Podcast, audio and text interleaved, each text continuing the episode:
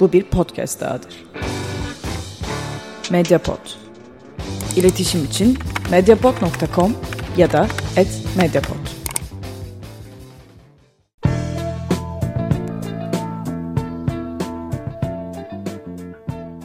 Medyapod'un yeni programı Tarihi Sinema'dan herkese merhaba.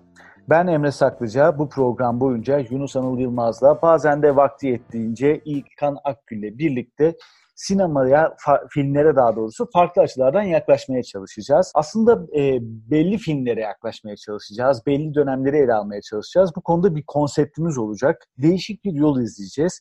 Tabii önce Anıl'la başlamak istiyorum ben. Biraz bizim Medyapod aleminden ilk anında beni de artık tanıyorsunuz ama Anıl e, bizimle birlikte yeni bir heyecana başlayacak ve filmleri biraz daha farklı okumalarıyla her zaman benim e, ilgimi çeken ve birlikte sohbet etmenin, podcast çekmenin uzun zaman sonra onunla keyfine varacağım birisi. Kendisini zar zor bu alemlere aylardır çekmeye çalışıyorduk ama e, bütün bu algı operasyonlarımız ki kendisi de çok sever bu lafı işe yaradı ve artık onunla birlikteyiz. Hoş geldin Anıl. Çok teşekkürler. Çok güzel. Tam böyle bir e, standart moderasyon cümleleriyle başladın. Teşekkür evet ediyorum. bir yaz akşamından hepinize merhaba sevgili seyirciler sevgili Emre bana bu şansı sunduğun için. evet abi ne yapacağız biz bu programda? Evet bu format nereden çıktı? Ben e, film surfü yapmayı çok seviyorum. Hani bilmediğim filmler daha önce hiç karşılaşmadığım, çok az izlenmiş filmleri bulup izlemeyi de çok seviyorum. Ee, o filmlerle ilgili sadece bir şeyler okumayı da seviyorum. Böyle bir anda çıktı. Çünkü e, genelde sinema programlarında iki tane e, ana damar var diyelim. Bir tanesi mainstream filmlerin konuşulması. işte her tarafta Marvel ve DC. Hatta DC kalmadı herhalde. Sadece Marvel filmleri konuşuluyor. Evet ya e, DC saçmalıyor. Marvel filmlerine şimdi şey yapıyoruz ama İlkan rahatsız olur mu acaba? İşte İlkan gibilerin zaten alanı var. Kendilerini Bir bu mainstream filmlerin konuşulduğu. işte Şubat aylarına yaklaştığımız sürede Oscar filmleri giriyor bu Marvel filmlerinin yanına. O ikinci damarda bağımsız sinemanın ya da sanat filmlerinin konuşulduğu damar. Orada da belli başlı yönetmenler, köşe başları, e, belli başlı akımlar var. Bu ikisinin de dışında çıkıp bir şey konuşmak istedik. Onun dışındaki sinemada ne oluyor? Yani bunun içine e, iki türü de katabiliriz. Bir tanesi bu mainstream sinemayı hani oturup Marvel filmi gömmek açısından değil ama çok sevilen, çok takip edilen bir filmle ilgili karşıt bir görüşümüz varsa konuşabiliriz. Atıyorum Pulp Fiction'ın neden kötü bir film olduğunu konuşabiliriz. Ve insanları triggerlayabiliriz bu tarz alan. Fakat esasen e, bu iki alana da girmeyen filmleri yakalayalım, bulalım, onlar üzerine konuşalım. Buralarda bir e, böyle işte ne bileyim 10 üzerinden 9'luk bir film olmasına da gerek yok. 10 üzerinden 6'lık küçük kendi çapında iyi filmleri bulalım. İşte ne bileyim benim de takip etmediğim hani aklıma geldi şu an Endonezya sinemasında ne oluyor? Çin'de e, çok böyle patlama yapmış değil ama daha da e, sadece Çinlilerin bildiği bir filmi izlemek gibi şeyleri yapalım istiyorum. Hı hı. Heyecanlandırdı. Güzel bir konsept evet ya çok da heyecanlandırdı beni. Hemen e, harekete de geçelim istedik.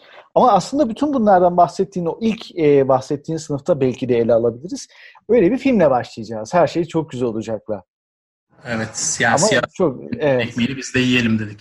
Evet ya e, her şey çok güzel olacak tamam politik bir dönemdi ama e, biz diyoruz ki bir de şu filmi bir konuşalım. Nasıl bu film? Hangi noktalarını ele almalı? Senin tabii işte burada o bahsettiğimiz karşıt görüş noktasında her şey çok güzel olacağı yaklaşımlarım var.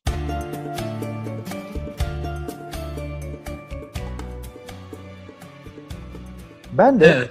aslında biraz her şey çok güzel olacağı. Şimdi e, senin bu e, nitelikli gömme hazırlıkların karşısında dedim ki ben de güzel malzemeler toplayayım. Birlikte şöyle sağdan soldan vuralım filme falan dedim. Ama e, ben izledim biraz notlar da çıkardım olumsuz yönlerine ilişkin ama e, bu sefer senin karşında yer alacağım. Açılış programımızda karşıt görüş yapacağız. Emre Kongar ve Mehmet Barlas eski lanetlerde hatırlarsın. Öyle bir konseptimiz var. ya yaşı ortaya çıkardık tabii. evet. evet ya e, sen şimdi niye sevmiyorsun abi bu filmi? Yani e, filmle ilgili gerçekten bulabildiğim en iyi analoji şu. Gerçekten TKP gibi film. Siyasi bir slogan. Mükemmel ama içerik korkunç. Linçle başladık ya. O nasıl tanımlama ya? Yani çok jenerik bir isim. ismi kapmışlar. Muazzam bir isim ama için, içi, içi çok korkunç. Jenerik derken bak filmle ilgili eksi ilk aldığım not abi. Oturdum. Ben bunu sinemada ilk izlediğimde de şey yapmıştım. Bitmiyor jeneriği ya. 3 dakika 40 Ee, saniye abi. Evet, tam olarak şey, evet 3 dakika 40 saniye, 4. dakikada falan film başlıyor ve tamam o zamanlar sanırım bir e, nasıl denir? Zaten tahammül, ta- tahammülden adam öldürmek diyecektim neredeyse. Tahammül olan durum. Önce jeneriği veriyorsun sonra film başlıyor. Şu an artık çok fazla görmüyoruz ama bu- burada haplanmış bir adamın yani sanki ilk sahneyi Gaspar Noé yönetmiş. Sonunda da tekrar kamerayı eline almış. Geri kalan bölümlerde sıradan bir yönetim izliyoruz gibi. Tamamen anlattı. İstanbul görüntüleri, gerilla görüntüler ama tamamen flulaştırılmış ve LSD atmış bir adamın kafası gibi bir sahne. Gerçekten korkunç orası. Evet ya bitmek bilmiyor. Bir de müzik falan da o anda. Aslında e, benim filmle ilgili eleştirdiğim noktalardan biri de o. Özellikle ilk yarısında e, sahnelerle müzik arasında çok ciddi tutarsızlıklar tespit ediyorum ben ya. Ee, dediğin gibi ilk yarıda özellikle bunlar e, Bodrum'a çok ortasından daldık meseleye sanki ama Evet evet biraz başa döneriz de bu böyle ilk dikkatimi çeken nokta olarak ben de söyleyeyim dedim. bunlar Bodrum'a gidene kadar diyalog olmayan her sahneye müzik atmışlar arkaya parça müzik. Yani böyle e, drive time'da radyo programı yapanların arkada sürekli dıp dıs dıp dısın sesini arttırıp azaltması gibi bir anda müziği vermişler. O, o hakikaten çok korkunç, çok kötü. Evet evet o noktaya hatta geliriz ama şimdi ya ben şunu söyleyeyim. Bu filmde aslında Türk sinemasının mesela Ekşi Sözlük'te giri oku en sevilen filmlerinden birisi ve 98 yılına baktığımızda filmin çekildiği yıla o sene Gemide var örneğin e, yine çok Türkiye'de konuşulan ve e, sinemanın önde gelen filmlerinden biri olarak bugün baktığımız ve bilmiyorum gişede tabii bir her şey çok güzel olacak kadar iş yapmış mıydı hatırlamıyorum ama her şey çok güzel olacak popüler sinemanın o döneminde bayağı öne çıkan ve bir sinemalara hareketlilik getiren o eşkıya ile başlayan e, modern dil mi diyelim biraz daha e, mainstream mi diyelim o dönemin önemli adımlarından birisiydi her şey çok güzel olacak. Tabii filme ilişkin çok olumsuz eleştiri yok. Yani biraz onu taradım ben. Neler söylemiş insanlar, neden yaklaşmış. Ee, yazarların çok bir görüşü yok bu konuda. Zaten e, o dönem biraz daha sanırım manuele alışık olduğumuz bir dönemde. Bütün yazılar internette endekslenmediği için belki de çok bir Hmm. arşive erişemiyorsun. Ama mesela sonrasında yazılan cümlelere baktığında herkes ya tarihin en iyi Türk filmlerinden birisi falan diyor. Sen ne düşünüyorsun abi? Nelerden dolayı bu filmi eleştiriyorsun? Ya bu e, insanların hype'lanmasının arkasında muhtemelen e, sebeplerden bir tanesi Türk sinemasının hakikaten öldüğü bir dönem o dönem. İşte 40'lardan falan başlayan işte 60'lara doğru artık iyice bir makineye dönüşen Yeşilçam 80'lerin sonunda bitiyor artık. Ve belki de işte yani yine vizyon teleler falan var ama tekrardan bir e, sıçrama yapması belki Gora'ya denk geliyor 2005. O 90'larla iki- 90'lardan işte 2000'e kadar acayip bir boşluk var Türk sinemasında. O dönemde işte birkaç tane tabii ki de iyi film yapılmış durumda. Eşkıya işte Gemi'de, ne bileyim Masumiyet o dönemde 97'de. Hakikaten tek tük film var. Ve bu Evet. film hem Cem Yılmaz'ın popülaritesi hem Mazhar Alanso'nunkiyle beraber bir şey çekmiş aslında. Seyirci çekmiş bayağı insanın gittiği, box office'te de iyi iş yaptığı söylenen. Biliyorsun şey değil yani kayıtlı değil bu işler maalesef dediğin gibi ulaşamıyoruz Hı hı. Hani o dönemleri hatırlayıp da söyleyenler, yazanlar internette onu yazmışlar. O dönem yani herkes gitti, büyük olay oldu falan, iyi de para kazandı falan yazmışlar. Tabii tabii o dönem çok konuşulmuştu. İnanılmaz çarpıcı etkileri vardı. Ama mesela bu filmle ilgili benim beklentim mesela o e, yokluk içinde aradan filizlenmesi nedeniyle belki daha iyimser yaklaşıyorum. Onu da bilmiyorum. Yani dönemiyle hep yargılamak lazım ya filmleri. Filmin başı sonu e, bir hikaye dengesini en azından başı sonu olan bir film. Bunu söyleyebiliriz. Yani her filmin var mı? Yok. Bazı filmler gerçekten Türkiye sinemasında dibe doğru gittiği yerleri görebiliyoruz. Ama e, mesela bazı tutarsız noktalar var. Ya hadi canım o kadar da olmaz dediğin noktalar var filmde ve bunlar kırılma noktası mı bilmiyorum. Ya- Mesela sen ne diyorsun? Türk filmlerinin genel sıkıntısı düğüm atamıyor, atılmıyor hikayeye. Hikayede dönüm noktası olması gereken çoğu şey çok kötü. Çok böyle acemice, çok hızlı bir şekilde geçiyor. E onlardan birisi daha filmin başında Masar Alanson'un dayak yeme sebebi. Hatır orta parmağını yalıyor, ketçap bulaşmış ve diğer gençler nasıl yapar bunu falan diye laf atıyor ve iki kardeşin bir araya gelmesi için hikayede e, rol oynayan bu sahne bu kadar basit, bu kadar dandik, acemice yani. Ya evet ya. Sürekli şey diye kafa ben sürekli izlediğim pek çok düğüm attıkları anda pek çok filmde that escalated quickly yani. Hep niye oldu, nasıl oldu, neden yani hep böyle bir şey var, acelecilik var, hemen kotarma var ve çok acemice. bu film... Aslında orada çok pardon bölüyorum ama e, mesela Altan karakteri geliyor e, sahneye. E, abisini bir görüyor aslında böyle bir bakıyor. Ya gitmeyeyim yanına falan gibi bir şey var. E, ki aslında Altan karakteriyle belki tutarsız olarak adlandırabiliriz o noktayı. E, sonra ya o Nuri karakteri de hiç mi insan içine çıkmamış? Yani o e, şey yedikten sonra o orta parmağı yani hakikaten rahatsız edici bir hareket. Ne kadar gereksiz, ne kadar anlamsız. Yani ve niye bu kadar daya e, orta çıkıyor? O karakterler birden niye gaza geliyor? Ha, orası bir böyle bana da şey geldi. Ya bunun gibi tonla sahne var. Bütün mafya sahneleri falan ama dur en başına bir gidelim. Hı hı. Aslında hikaye, yani hikaye hizmet etmeyen pek çok şeyin filmlerde olması yine Türk sinemasının genel sorunlarından birisi. Burada da bütün bu filmin flashback olması mesela. Film bir flashback'le açılıyor. Yaklaşık 10 saniye kadar barmene bir şey anlatıyor Cem Yılmaz. Esas hikayemiz flashback olarak başlamış oluyor. Sonda da süresini tutmadım ama hadi diyelim bir ya da iki dakika barmenle konuşmasını bitiriyor. Abisiyle yürüyüşe çıkıyor. Evet. Bütün hikaye aslında bir flashback fakat niye? Hikayeye neden hizmet etti, neden vardı hiçbir fikrimiz yok mesela. Doğru. Güzel bir yaklaşım. Ve e, ben hatta şey zannettim bir ara. E, acaba aynı sahne mi diye böyle artık benim de 5. 10. izleyişim filmi. Bu kayıt için izledim. İleride Tolga... Çelik e, gibi sinirlerin var. İleride Tolga karakteri acaba dedim o baştaki Tolga mıydı falan filan bir böyle kafam ona gitti birden. Döndüm acaba öyle bir şey var mı? Öyle bir şey de yok yani. Dediğin gibi çok bir şeye hizmet eden bir şey değil. Yani bir de anlamsız bir gerilim var aslında Altan'la Nuri'nin farkında mısın? Yani bir kopukluk var.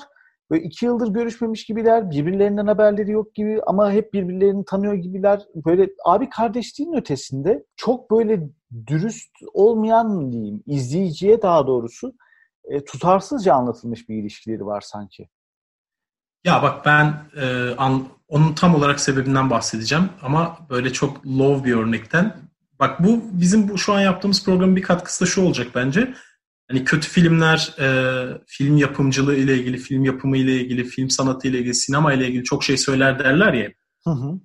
Bunları incelemek bize bunu e, gösterecek. Niye Türk sinemasında bir şey akmıyor? Bak yıllar önce Kutsal Damacana ilk çıktığı zamanlarda Şafak Sezer'in bir röportajı vardı. Hı hı. yapan adam şunu sordu.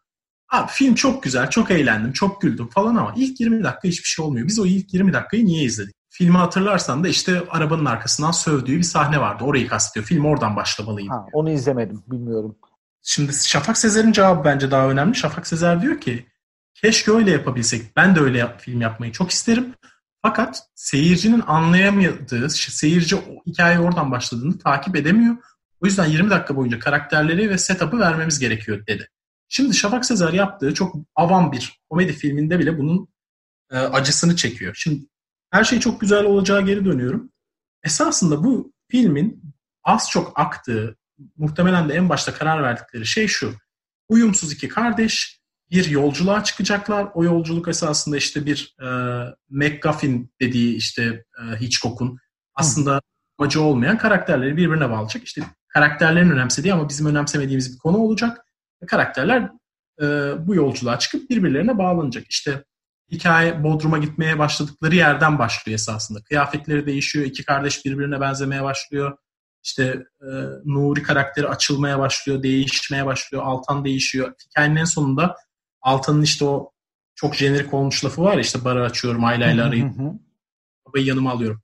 Üç e, şeyi de yalan oluyor amacı da. Fakat kardeşiyle bağlanmış, kardeşiyle iyi ilişki kurmuş oluyor filmin sonunda. Şimdi filmin anlatmak istediği çekirdeği bu. Fakat buraya getirebilmek için yarım saat 40 dakika oyalıyorlar bizi. O da şeyden kaynaklanıyor işte. Türk seyircisi anlamaz. Oradan başlayamayız. O yüzden geniş geniş bir dakika bu yolculuğa neden çıktıklarını anlatmak zorundayız. Bunu işte bir maharetle 5 dakikaya da sığdıramıyorlar. O yüzden uzadıkça uzuyor ve kanser ediyor. Türk sinemasının genel problemlerinden birisi. Peki sana şunu soracağım. Kelebekleri izlemiş miydin sen? İzledim. Kelebekler sence bunu nasıl başardı? Sen başardı mı ya da? Moderasyonumu nasıl beğendiniz? Nasıl buldunuz? Kelebeklerin girişini hatırlamıyorum ya. Ee, yani e, onda da sonuçta bir cenaze üzerine yine kardeşlerin ilişkileri Aha. ve en sonunda bir araya gelme hali e, vardı. Evet, Yani- Ya şey sahne, birazcık başlangıcı aklımdan gitmiş ama şeyi hatırlıyorum işte abinin bu e, uzaya gitmekle ilgili işsiz astronot. evet, evet, evet. Yani böyle- o da bir sanki hikayeyle alakasızdı ama o hikaye daha hızlı girdi tabii hikayeye. Daha başarılı tabii canım. Çünkü bu Türkiye'de çok kullandığımız bir tür e, farkındaysan farklı yıllarda ya aslında yol hikayesi türünde hep bu olur. Yani o karakterleri dayanışma bilmem ne falan ama her şey çok güzel olacak bu konuda. Belki de o Hollywood uyarlamaları demeyelim de o modern dilin biraz daha e, sinemamızdaki yakın dönem iyi şeylerinden biriydi o noktada, o zamanda belki de. Ya ben işin açıkçası filmi genel hatlarıyla kötü olarak sınıflandırmıyorum. İyi bir film benim için. Yani benim sevdiğim bir film. Ama Mesela e, özellikle senin dediğin noktalara değinecek birkaç şeyim var. Notum var elimde. Altan eve geliyor. Bu Nuri ile ilk tanıştı. İşte kafası yarıldı. O kapıcıyı kestim falan esprilerini yapıyor. Hı hı. Abi e, e, eve girdiğinde şimdi aslında neşeli giriyor falan filan ama e, dramatik bir müzik var fonda tamam mı? Çok anlamsız. E, yani bir hüzne doğru çeken bir sahne yok orada. Yani o arı vız vız vızın bitişine kadar aslında gayet e, normal bir sahne. E, ve oraya da böyle tuha, e, tuhaf bir şekilde bir dramatik müziği tercih etmişler. Neden bilmiyorum. Bu bazı sahnelerde var ilk yarıda seninle de bahsettiğimiz gibi. Hı hı. E, mesela şey çok komik. Nuri ilk defa evine geliyor Altan'ın işte bu yemek yemeye. Hani evden kovulur gibi gidiyorlar falan ya. Mesela Nuri diyor ki e, kadından kördür neyini gördük der sonrasında da Altan'ı gömmeye başlıyor tamam mı? Olayda Altan'ın haksız olduğunu biliyor. Dışarıda niye, niye boş yapıyor o kadar mesela? Yani çok böyle karakterlerin anlamsız boş yaptığı bir dakika sonrasında kendini inkar ettiği sahne çok fazla var. Hmm, olabilir bak buna dikkat etmedim o kadar fazla. Filmde tek do yani iyi bulduğum akan o da Cem Yılmaz'ın başarısı büyük ihtimalle diyaloglar. Çünkü Türk sinemasının diğer bir kanayan yarası gerçekçi diyalog yazamama. Yani gündelik hayattaki diyaloğu aktaramama. Ya hep edebi edebi karakterlerin İstanbul Türkçesi, ya Orospu'nun bile işte İstanbul Türkçesiyle konuştuğu masumiyette o Cem Yılmaz onu başarıyor. Hakikaten gündelik dil orada yapılan şey. O yüzden film çok iyi akıyor esasında. Yani problemine rağmen. Bir de Cem Yılmaz'ın aslında e, o dönem e, aslında popüler olarak öne çıktığı noktalarda çok klas esprilerini filme yediriyor bence. Yani bugün bile baktığında filmden birçok repliği izlemesek bile otursak desek ki her şey çok güzel olacak üzerine izleyicilere sorsak 15 cümleyi veya 15 espriyi patır patır yazabilir. Babama gidelim mi? Ne yapacağız babamda? Nasıl ne yapacağız? Saklanırız. Kimse bilmiyor. Depodan kimse biliyor mu babamın evde? Yok. Depoyu da aramadım. Bilemiyorum Altan. Gece kalalım babamda. Bilemiyorum. Bilemiyorum Altan. Bilemiyorum. dedim. Ama orası çok güvenli yer. Babamda kalırız. Sonra telefon mu ediyorsun? Ne yapıyorsan gidiyorsan git. Herkes işine bakar. E, ki bunu pek yakında da yapamayabilir veya Arif Bey Ben ben tam tersini söyleyecektim mesela. Hı. Bence tam tersi. Bence pek yakında da daha kaliteli espriler var ama pek yakında bu kadar mal olmadı insanlara. Bir de pek yakında çok daha iyi bir film. Akı, akı çok güzel bir film bu arada. yapısı, Ama mesela dramatik yapısı falan çok daha iyi. Espriler de daha iyi. Bir e, hikaye anlatıcılığı açısından da bence çok daha iyi. Burada çok çok problemli şeyler var. Oradan da Türk sinemasının diğer problemlerinden biri yönetmenliğe gelmek istiyorum. Bizde yani şey yönetmen var, e, sanatçı yönetmen, yaratıcılığıyla öne çıkmak isteyen yönetmen var. Orası okey ama bizde şey eksikliği var. E, zanaatkar yönetmen eksikliği var. Yani birisi gelecek sana diyecek ki bu benim filmim. Ben işte bunun bütün yaratıcı süreçlerinde olacağım. Bu prodüktör olabilir, senarist olabilir neyse. Ve sen benim filmimi bir filme benzet. Yani kendi imzanı koymaya çalışma. Bu benim filmim olacak ama bu, bu aksın. Bunu kim yapıyor mesela? Ömer Faruk Sorak yapıyor. Yılmaz Erdoğan filmi dediğin Bizontele'yi, işte Cem Yılmaz filmi dediğin Gore'yi vesaireyi bu adam alıyor. Onların filmine kendi imzasını koymak gibi bir şeyle e, uğraşmıyor. Ama çok da güzel düğümler atıyor hikayelere. Ve çok güzel bir film anlatıcılığı yapıyor. Hakikaten zanaatkar bir yönetmen. Ama ikinci bir Ömer so Faruk Sorak var mı? Muhtemelen ben bilmiyorumdur. Vardır. Ama çok da fazla yok. Bence en büyük problemlerden birisi bu. Ee, Bu konuda katılıyorum sana. Yani Cem Yılmaz bugün dönüp bu filmi, bu senaryoyu çekmeye kalksa belki yönetmen değişikliğiyle çekerdi. Daha güzel yapardı diye düşünüyorum. Kesinlikle yani şimdi Ömer Vargı bu filmin yönetmeni. Onun da önemli filmleri olmuş. Ben yerleri aslında Kabadayı işte e, Ki onlar da çok e, dönüm noktası. Portalları falan. Onlar da önemli şey yani önemli etki ettiler ben seyretmesem de. Eşkıya'nın da prodüktörü aynı zamanda. Tamam önemli filmler ama yönetmenlik açısından sadece her şey çok güzel olacağı değerlendirirsem çok kötü. Ve burada çok önemli, çok çok önemli bir isim var. Ona hemen giriş yapmak istiyorum. Tabii. Görüntü yönetmenine dikkat ettin mi? Hayır etmedim. Görüntü yönetmeninin adı Gary Turnbull diye bir abimiz. Hı hı. Yabancı Bu? bir abiyi getirmişler. Şimdi burası çok ilginç. Bu adamı nereden buldular? Nasıl bu insana karar verdiler? Hiçbir fikrim yok. Fakat bu abimizin normalde Hollywood'da çalışan bir abi. Bu arada şeyde çalışmış yani. Ee, Casino Royale'de çalışmış, Harry Potter'da çalışmış bir tanesinde ne çalışmış falan. Ama bunların hepsinde kamera ve elektrik departmanında çalışmış. Ee, hatta dağıtçılık ekipmanında falan yani su alt sahnelerini falan çekmiş sanırım. Bu adamın sinematograflık yaptığı ilk film her şey çok güzel olacak. Ve daha sonra yaptıkları kısa filmler. Aslında sinematografi deneyimi de olmayan bir abimiz. Kim karar verdi, kim buldu ve kim getirdi? Yani ben burada kimse yani adli bir probleme yol açmak istemem ama dolandırıcılık kokusu alıyorum. o dönemler IMDb yok, internet yok. Gelip ben Amerika'da sinematografım deyip kendini satmış bir abimizin hissiyatını alıyorum. Yani çekim kalitesinden de bunu anlayabiliriz sanırım. Az önce bahsettiğin o e, yemek sahnesini düşün. Şey e, Masar Alanson'un evlerine geldiği sahnede. Hı hı. Tam süresini de not almışım 24-20'de. Bu şeyden bahsediyor işte tabureleri aldım barı da açacağım falan diye anlatırken Altan ya taburelere böyle bir pan yapılıyor. Ve o sahne böyle 3-4 saniye sürüyor. Hemen de bitmiyor Evet. yani. Bir de altta müzik var. Kes, evet kesme yapıp geride dönmüyor. Böyle tabureleri bize güzel güzel uzun uzun gösteriyor. İnanılmaz korkunç bir sahne mesela. Siz böyle kararları var mesela abimizin. Ee, sondaki çıldırma sahnesi de dahil olmak üzere yani. Çok güzel yakalamışsın aslında. Yani bu pek konuşulan bir detayı değil bence filmin. Hatta e, dis atmak gibi olmasın ama işte bu her şey çok güzel olacakla ilgili içerik üretenlerden bir tek aslında Geek yapar doğru düzgün bir içerik üretmiş. Onlar oturup konuşmuşlar yani 50 dakika. Ortada şöyle geçiyorlar bu konuyu. Sinematografa baktınız mı? O da yabancı biri. Bu kadar deyip geçiyorlar hani. Hadi ya. Kafa birini getirmişler diyorlar fakat korkunç. Ve Çok güzel bir detay. İyi Kararlar. araştırmışsın. Bunu güzel düşünmüşsün. Bak bizim programımızın farkı da bu olacak işte. Ee, yani e, mesela şey konusunda da benim eleştirilerim var. Bak esprileri beğendim. Orada e, unuttum onu söylemeyi. E, notta almışım buraya. E, şimdi sen söylediğinde aklıma geldi. O sahnelere paralel olarak denk gelen bir şey. Mesela espriler eğlenceli ama o dönemde Cem Yılmaz sonrasında onu çok fazla devam ettirmedi. Esprilerinde küfür kullanıyor da çok cinsiyetçi e- espriler var. Fark ettin mi? dikkatimi çekmedi valla. Ya Evet. e, biraz ben aslında Evet. kusur bulmak için şey yaptım. Ben dediğim gibi bu filmi seviyorum ama mesela şöyle kalkmayan alet muhabbeti o tuvalette işte gelip o he falan filan dışarıda adamın anlatması falan. Hatırlarsın o sahneyi. Çok, o da çok korkunçtu. Evet. Niye olduğu hiç belli olmayan, o adamların niye işte masadan sonra takıldığı belli olmayan yine anlamsız bir sahneydi yani. Mesela otele girişte işte el ele giriyorlar Nuri ile Altan.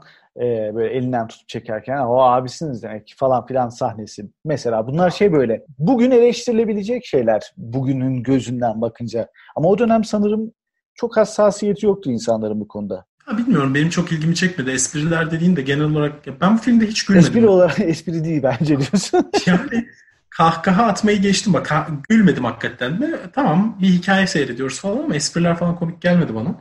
Aa, anladım. Peki oyunculuklar konusunda ne düşünüyorsun? Yani Masar Alanson oyunculuk mu yapıyor yoksa bu Masar Alanson'un ta kendisi mi ondan emin olmamakla beraber iyi karakteri yansıtıyor. Cem Yılmaz zaten aşağı yukarı işte standart bir yaklaşımı var. Hakikaten detaylı çalışan e, bu tarz rollerin de hakkını veren birisi zaten. Av mevsimindeki korkunç ölüm sahnesini falan düşününce diğer rolleri ne kadar hakkını verdiğinden emin değilim ama böyle işte üç kağıtçı dola, düzenbaz adamı çok güzel oynuyor zaten. Ee, Valla ben mesela Mazhar Alanson'un oyunculuğunu bu filmde çok sevmiyorum. Ee, yani bilmiyorum bir türlü o, o oyunculuğu sevemedim. Yani bu filme en bayıldığım zamanlarda bile hep bana bir uzak tuttu beni. Anlamadım nedendir. Ee, Cem Yılmaz dediğin gibi Cem Yılmaz. Selin Ağaç'tı mesela ben bu filmde çok severim. Aa, Acayip, evet. acayip tatlı. Bir de şu şey var ya Suat'ı oynayan adam. Şey yavşak olan değil mi Suat? Evet abi tam olmamış mı ya? Yani Bak, gördüğün sahnede bu rol için bu adam yaratılmış diyorsun ya. Doğru ama ben yine karakteri anlamadım orada. Yani kar- karısıyla yaptığı için altına gösterdiği samimiyetin gerçekten hiçbir manasını anlamadım. Ya bilmiyorum. Ee, o Yani içten içe suçluluk mu duyuyor? Suat da Evet iki ya. boyutlu bir karakter aslında yani bilemiyoruz onu da. Ama var da öyküler. Öykülerde bu tipler Türk öykü, e, sinemasının öykülerinde hani olur bu tipler ya. Dizilerde çok vardır mesela bu karakterlerde. Seviliyor demek ki. Yani bu tarz şeyler e, seviyor izleyici herhalde ki O ayrı bir şey ama işte hikaye, hikayedeki yerini anlayamıyorum işte yani. Evet. E, tabii tutarsızlıklar var. Yani senin de e, belki de o en çok dikkat ettiğin noktalardan birisi. Örneğin şey, e, bunlar Bodrum'dan dönüyorlar abi. Oturuyorlar işte yemek yiyorlar böyle. E, O meşhur bar açıyorum, işte babamı alıyorum, aileyle arayı düzeltiyorum. E, denklemini kuruyor Cem Yılmaz. Sonra gazeteye bakıyor. Altan ve Nuri Çamlı kardeşlerin yeni hayatı şu andan itibaren başlamıştır hoca. Aşık dinliyor musun beni? Dinliyorum. Bir plan anlatıyorum sana dinle. Dinle bak. Bir, barı açıyorum.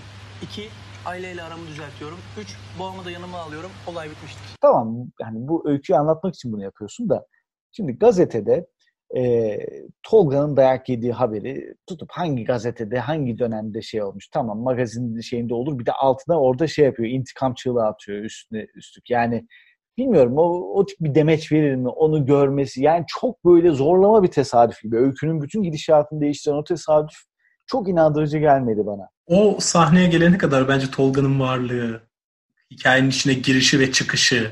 Ya bir kere madem oraya geldik şeyi konuşalım. Türk sinemasının diğer bir kanayan yarası. Deus Ex, Ex Machina olarak kullanılan mafya. Yani hiçbir maalesef mafya olmadan çözülemiyor. Nihayete ermiyor. Karakterlerimizin başına bir şey gelmiyor. Mafya yoksa. Bugün tabii yani boku çıkmış durumda. Bugünü saymayalım hadi de. Bu hikayede iki adet mafya var.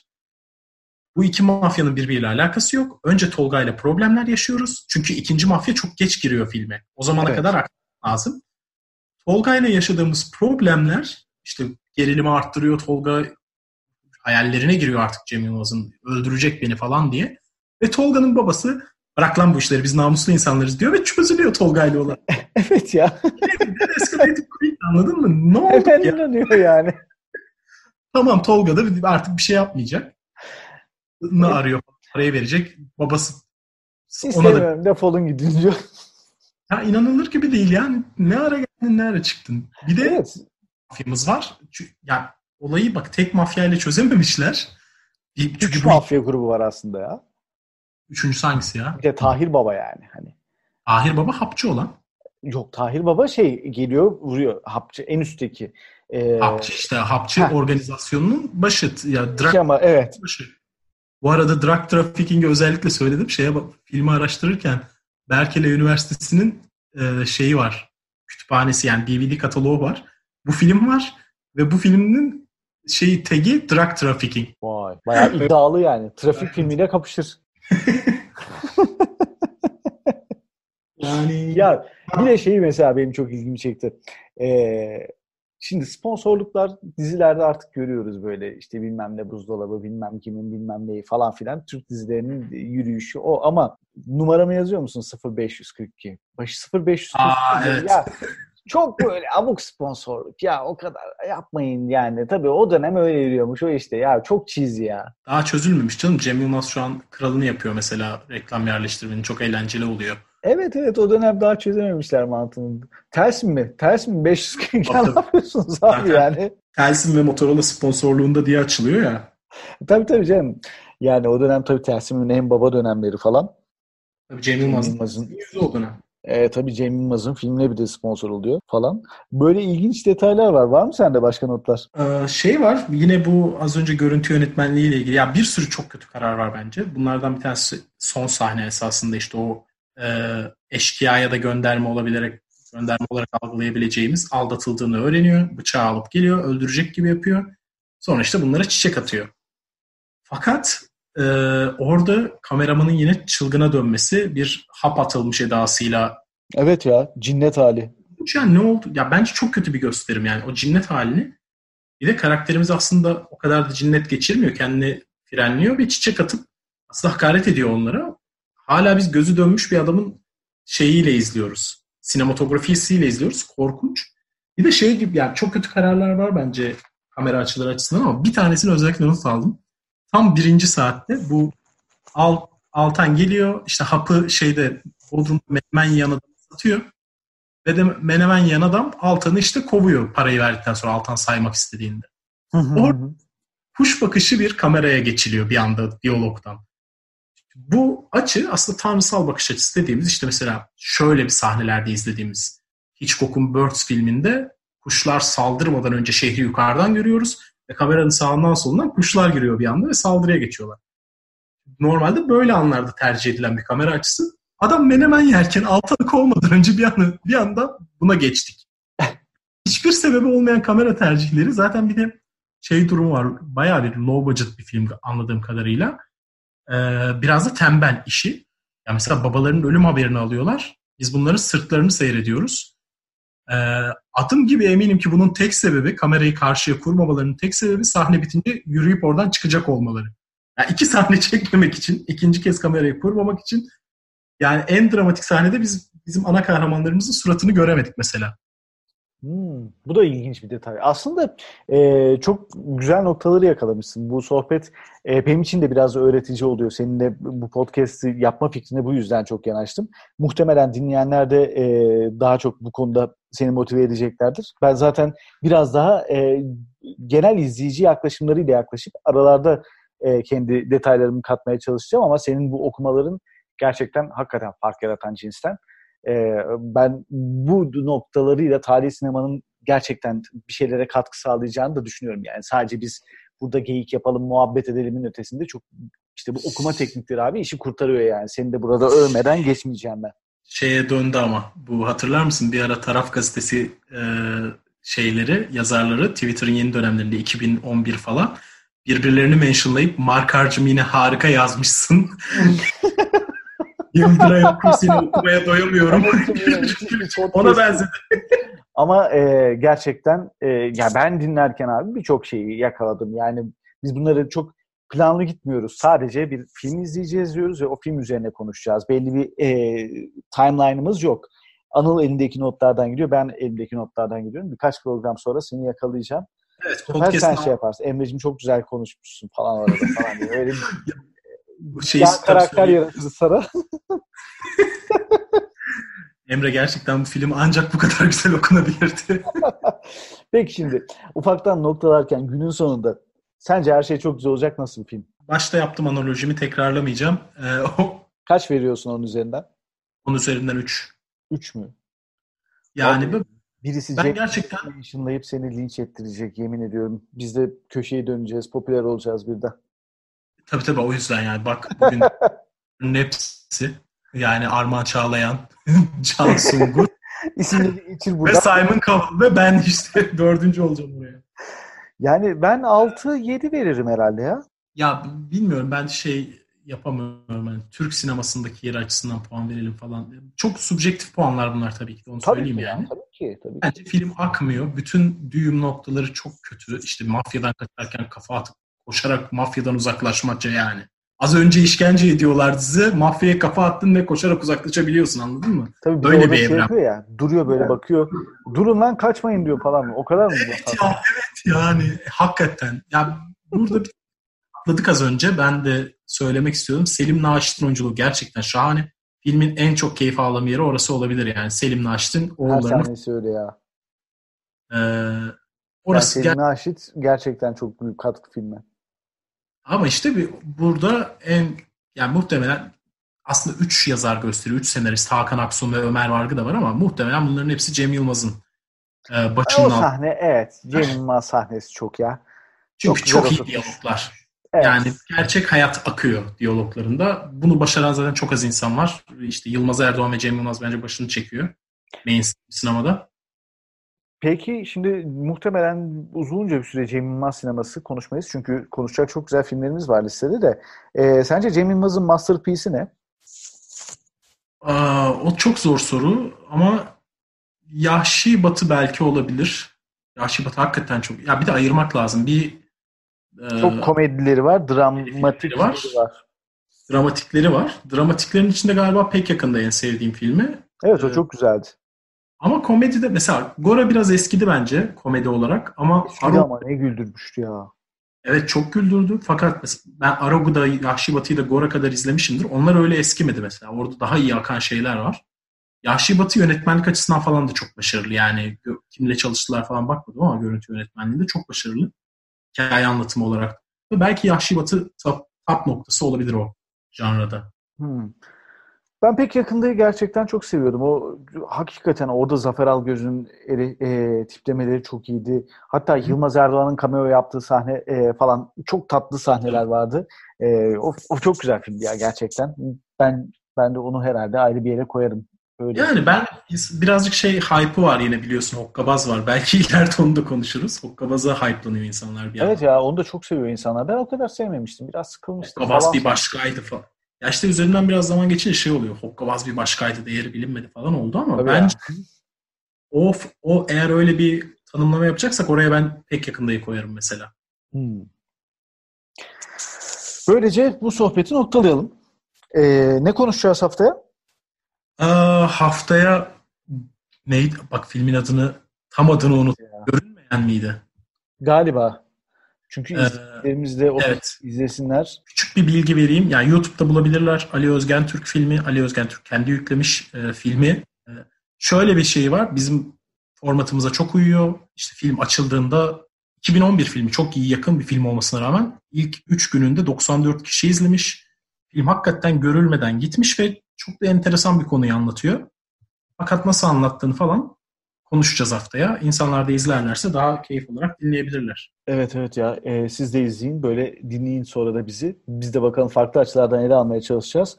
E, umarız ilk program tabii aksaklıklar olacaktır. Zamanla biz de formatımızı oturtacağız. Uzun soluklu bir şey planlıyoruz. Anıl'la elimizde böyle çok güzel bir liste var. Hatta kendisi Twitter hesabından da paylaştı bugün bir kesit. Yakında o filmi konuşacağız. E, sürpriz bir, bir film olarak. E, neydi? Amerikan üzeri miydi? Şey esasında Yankee Go Home diye yapmışlar. Sonra yayınlamamışlar galiba. Bir 10 yıl sonra Amerikan kızı mı? Ne öyle bir isim. Çok güzel. O da o, o acayip bir şey. Rüzgar, şu arkadaşlarından kopacaksın. Gittiğin yol yol değil. Saçını da kesiyorsun. Sana bir kitap versem okur musun? Okurum. Ver Belki o zaman bilinçlerimiz birbirine daha yakınlaşır. bakalım. Dünya kapitaliz Dünya kapitalizminin bugünkü buhranı. Kapitalist dünya ekonomisi artık mali sermayenin. Biz dünyayı değiştireceğiz. Dünyanın değişme sürecini hızlandıracağız abi. Biz evrim sürecini hızlandırıp devrim sürecini başlattık. Ne süreci? Evet onu da yakında konuşacağız. Hepsini konuşacağız. Sizin de konuşun dediğiniz filmler olursa onları da mutlaka Medyapod'un Twitter hesaplarına veya işte benim Emre Saklıca ya da Yunus Anil Yılmaz e, Twitter hesabına paylaşırsanız vaktimiz yettiğince onları da izleyip konuşuruz. Hep birlikte gömeriz, eğleniriz. E, eğlenceli hale getiririz programı. E, Anıl çok teşekkür ediyorum. Çok güzel, çok keyifli bir sohbet oldu. Bu arada insanlar hani bu ko- konuşmamızın üzerine yorumlar yapmak işte her şeyi çok güzel ocağa gömmüşsünüz falan diye nefret kusmak isterlerse kendi günlüklerini kullanabilirler. Bizi Yazmasınlar lütfen. Yazmasınlar. Eleştiriye. Bağlayabilirler. Evet. Kendi kendilerini. Evet, ilk programımızın sonuna geldik Tarihi Sinema'nın.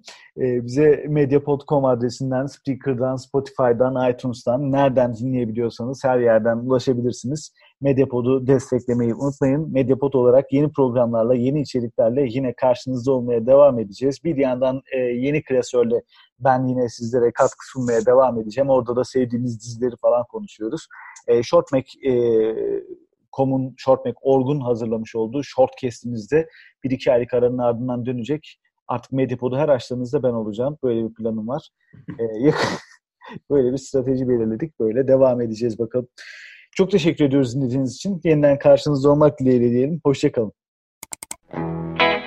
Medyapod'un podcastlerine Spotify, Google Podcast, iTunes ve Spreaker üzerinden ulaşabilirsiniz. Medyapod'u desteklemek için patreon.com slash medyapod.